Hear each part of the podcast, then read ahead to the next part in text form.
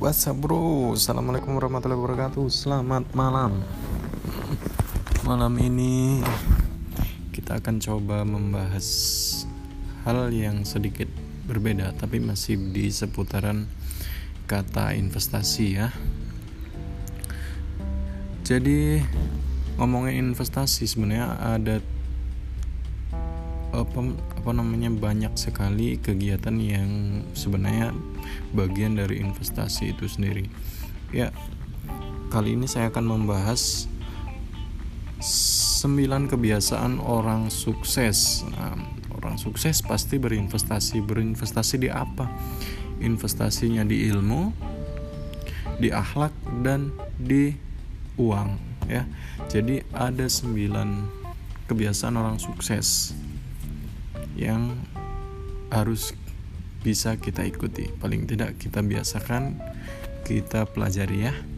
Yang pertama adalah membaca setiap hari.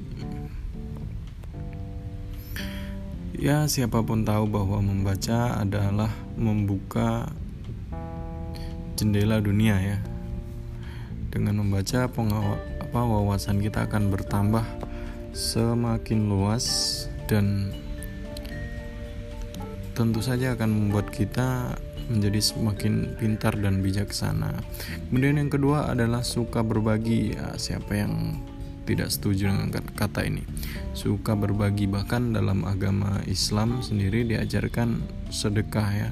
Bukan hanya Islam sebenarnya, bahkan orang ateis saja seperti orang-orang Cina yang kebanyakan ateis itu mereka percaya bahwa berbagi itu membawa uh, keberuntungan. Kalau dalam Islam berbagi itu ibaratnya sat, setiap satu yang kita beri akan kembali dalam hitungan 7 dikali 100 dan dikali 100 ada hadisnya. E, boleh dicari. Kemudian yang ketiga adalah tidak anti perubahan ya siapa yang anti perubahan maka dia akan tetap hidupnya ajak ya. Jadi seperti itu terus tidak ada kemajuan. Karena dunia ini sangat dinamis. Mungkin kemarin kita masih terbiasa dengan uh, eh, TV hari ini kita bisa menonton hiburan-hiburan di berbagai macam media. Ada media sosial seperti Facebook YouTube dan sebagainya. Mungkin kalau dulu-dulu kita biasa menginap di hotel ya. Sekarang hotel sudah mulai terdisrupsi. Jadi banyak pengganti hotel apalagi sekarang ada situs Airbnb yang di mana orang pemiliknya ini sebenarnya tidak punya hotel tapi dia mempunyai platform yang menyediakan orang-orang yang mempunyai ruang yang berlebih untuk disewakan. Disewakan kepada orang-orang yang membutuhkan tempat tinggal sementara misalnya untuk traveler dan sebagainya. Kemudian selanjutnya yang keempat adalah pemaaf. Ya ini sebenarnya kata sifat apa? Sifat sifat yang baik ya pemaaf. Siapa yang tidak setuju ya? Setiap orang yang sebenarnya filosofi dari pemaaf ini kan ya kalau ada orang yang bersalah sama dia udah maafkan dan kita go ahead gitu. Lanjut aja terus gitu. Ngapain kita harus mikirin orang yang bersalah sama kita? Mikirkan yang berlarut-larut akhirnya menjadikan kita tidak produktif.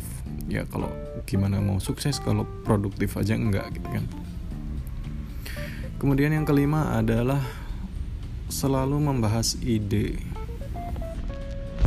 Ya jadi itulah bedanya orang sukses dan tidak sukses. Orang yang sukses biasanya orang kalau berbicara dia membahas ide. Sedangkan orang yang tidak sukses kalau dia berbicara dia membahas orang atau menjelek-jelekan orang dan sebagainya mengkritik pemerintah dan sebagainya. Kalau orang sukses selalu membahas ide. Misalnya ada kelemahan di pemerintah dia bahas ide idenya apa gitu. jadi dia bisa membuat sumbangan-sumbangan yang berdampak dia menciptakan platform dia menciptakan eh, apa pun karya yang bisa membantu mengurangi permasalahan-permasalahan yang ada bukan malah menjelek-jelekan orang, menjelek-jelekan uh, pemerintah dan sebagainya. Yang keenam adalah senang belajar hal baru. Ya, namanya sukses ya. Sukses sudah saya bilang tadi bahwa dunia semakin hari semakin dinamis dan bergerak semakin cepat. Kalau kita tidak senang dengan hal-hal baru, otomatis perubahan tidak akan menghampiri kita. Tapi meskipun demikian, kita tidak harus uh, setiap hari atau setiap waktu uh, mengikuti hal-hal yang baru terus ya. Misalnya kita lagi suka belajar keuangan karena hal baru kita belajar besoknya sosial. Jadi kita belum khatam yang keuangan ini jadi tidak fokus karena belajarnya banyak kan. Seperti yang kita tahu bahwa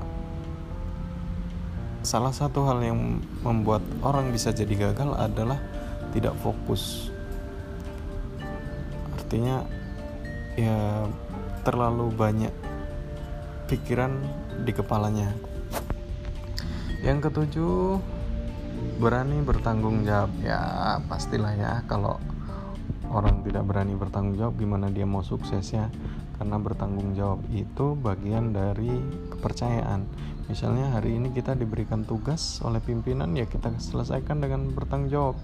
Maka dengan itu pimpinan punya rasa percaya kepada kita yang akhirnya kita akan diberikan tugas-tugas lain yang mungkin lebih lebih menantang dan pada akhirnya akan meningkatkan karir kita. Itu kalau kita bekerja. Sama halnya dengan jika kita jadi pengusaha, kita mempunyai produk yang kita jual. Kita harus bertanggung jawab kepada pelanggan bahwa produk yang kita jual itu adalah produk yang aman, halal dan dapat dipercaya gitu.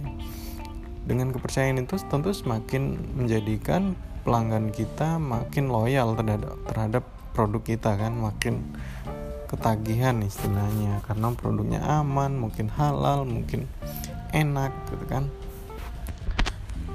Jadi menjadikan kita sebagai pengusaha sukses. Selanjutnya yang kedelapan adalah rajin bersyukur. Ya, ada pasti ya nah, kalau kita udah istilahnya punya segalanya ya kita harus bersyukur. Apa pun yang kita miliki adalah titipan dan pemberian Tuhan jadi kita tidak boleh sombong apalagi mengeluh. Jangan ya. Apa yang kita miliki hari ini adalah hal yang wajib kita syukuri. Dan yang terakhir yaitu yang kesembilan berorientasi pada tujuan. Nah ini makanya tadi kita boleh senang dengan hal-hal baru tapi tentu saja kita harus punya tujuan ya. Jadi ibaratnya air nggak boleh dong ngalir mengikuti alur ke mana saja gitu kan. Tetap kita punya orientasi atau punya tujuan. Hal ini dimaksudkan untuk mempercepat ya. Misalnya air nih mau dari gunung mau ke muara tujuannya muara. Karena dia nggak tahu tujuan mungkin airnya berkelok-kelok ke mana-mana. Jadi lebih lama sampai ke tujuan. Jadi kalau kita punya tujuan misalnya kita punya tujuan kita mau bebas secara finansial di umur 35 maka kita harus fokus tuh. Mulai dari berhemat bekerja lebih giat lebih produktif berdoa lebih banyak berteman lebih banyak dan membaca lebih banyak juga. Dengan itu kita buang hal-hal atau kegiatan-kegiatan yang tidak mendukung pada tujuan kita. Misalnya kita tujuannya mau mancing nih ya udah kita jalan aja. Tujuan mancing kita ke mana? Ke laut misalnya. Jangan mampir-mampir ke warung ke ngopi dulu apa gitu kan. Jadi nggak sampai-sampai ya. Misalnya tujuan kita mau pengen punya usaha ya langsung aja bikin usaha. Tuh the point ya. Kurang modal. Bikin aja dulu apa yang bisa kita kerjakan. Misalnya kita belajar dulu menjual nih. Menjual produk orang lain kita jualin dulu. Gimana rasanya kalau sudah enak sudah yakin udah punya modal baru kita punya usaha sendiri. Gitu. Ya mungkin sampai dulu sampai sekian dulu. Lain kali akan kita lanjutkan dan selamat malam. Assalamualaikum warahmatullahi wabarakatuh